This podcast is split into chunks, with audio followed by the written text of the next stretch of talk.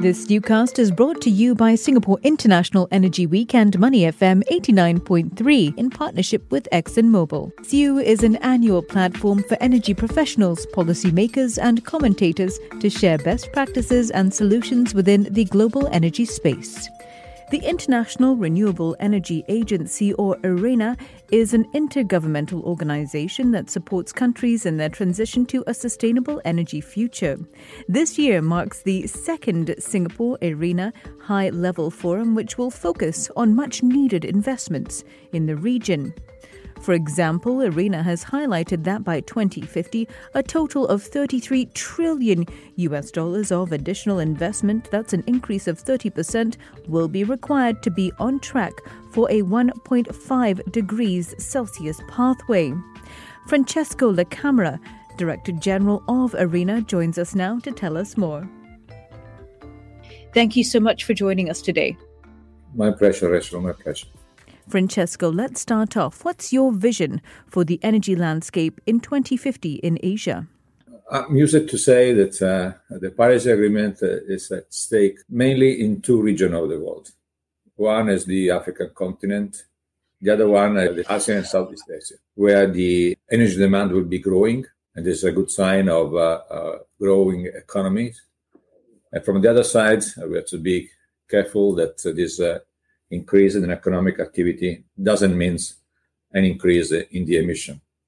So it's important to, to understand that uh, this region is critical. What we see about our landscape to 2050 to be coherent with uh, a, a, Paris Agreement uh, a goal uh, uh, achieving pathway is to that we have to move from the 90% more or less that we have uh, of renewables in the regions to having more than two thirds of renewable into the region. And uh, on this, uh, I think some documents that we also will going to present uh, to the Singapore. I'm always happy to be there.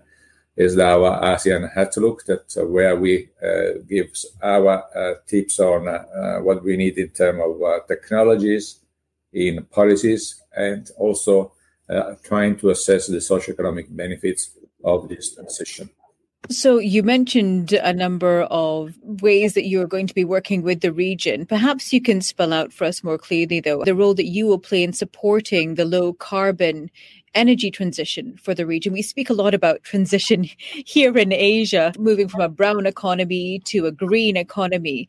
What's IRENA's role here when we're talking about low carbon energy? So, the answer to your question is on our statutes. So, we are an intergovernmental agency that is promoting the widespread of renewables around the world. Mm-hmm. So while we how we can perform these tasks in the region, naturally we have been working on uh, what is needed in terms of technologies. So the, the technologies are the first aspect. Also taking into account that the region we have many coal plants that are new. So we have a new generation of coal plants. So the dismissal of this coal plant will be economically engaging. So we are supporting the countries in their own planning. Globally in the world, we have supported 84 countries in uh, uh, presenting their NDC, their commitment in the uh, achievement of the Paris Agreement goals in Glasgow. We are continuing to work on supporting countries in their planning we are also supporting the country make the evidence of the case of uh, renewables become more and more competitive and with our publication. And we are uh, common work with the, with the countries, our membership, and with the uh, ASEAN region offices. Recently, we have also started to work on facilitating uh, the funding for projects. And we had mm-hmm. the first experience just in Southeast Asia, Southeast Asia a few weeks ago in Bali, where in the occasion of the G20, we held back to back the first IRENA Investment Forum in the context of the Climate Investment Platform Initiative, together with UNDP, SEforALL, in collaboration with the Green Climate Fund. And this, I think, was very promising.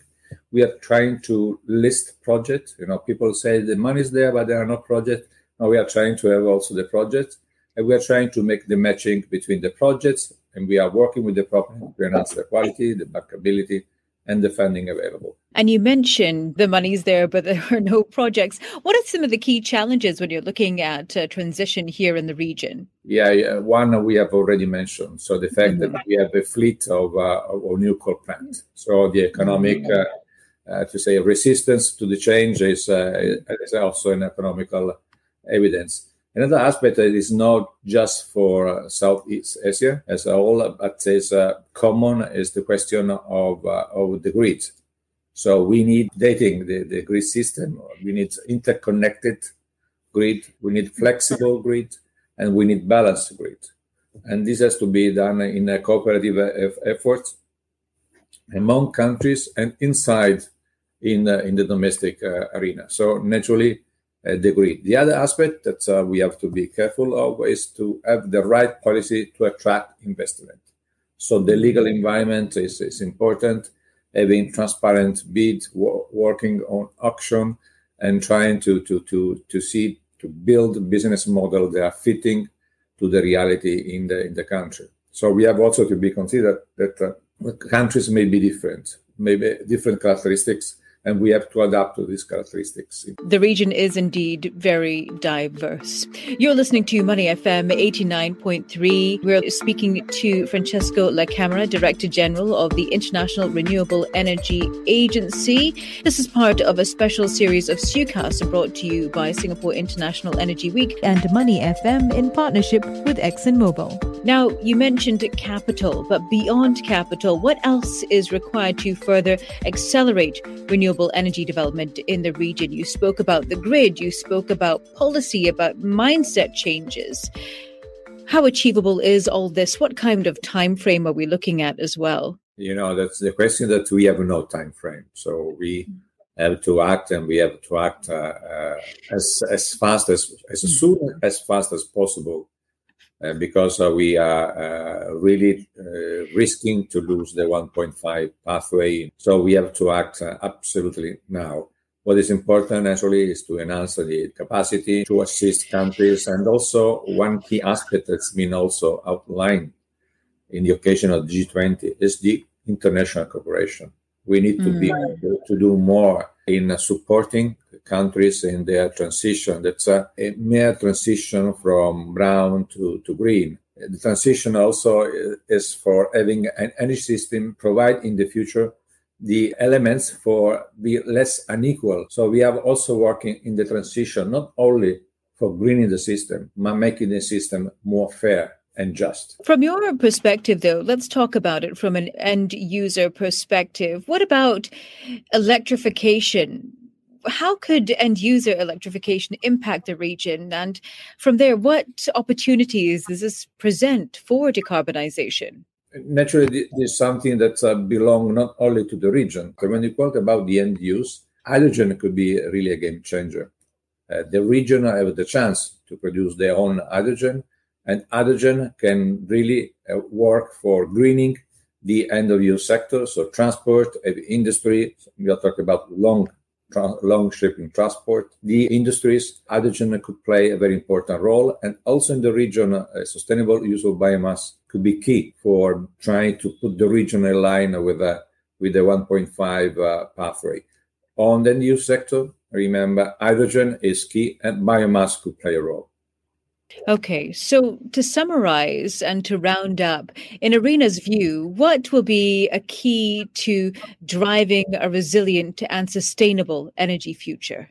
Uh, the answer is, uh, is uh, in our in the beginning of our conversation is moving fast to renewables and uh, use uh, green hydrogen as, as soon as possible. So make the industry of green hydrogen to be there and uh, trying to also to make the, the right use of the uh, the resource in terms of biomass that the region have, have largely. So it's important moving fast in this uh, in this direction. And naturally, uh, IRENA is there, and uh, the Singapore uh, will be at the right moment to discuss all this aspect together and trying to work on identify the barriers and try to overcome those barriers. So I think the Singapore week, as usual, is a key moment in discussing the, the energy future for Asia. Action, action, action. We need action and we need action now. Wise words there. Well, Francesco, thank you so much for taking the time to speak with us today. Thank you. It's been a pleasure and always waiting to be in Singapore. We've been speaking with Francesco La Camera, Director General of the International Renewable Energy Agency. This SIEWCast is brought to you by Singapore International Energy Week and Money FM in partnership with ExxonMobil.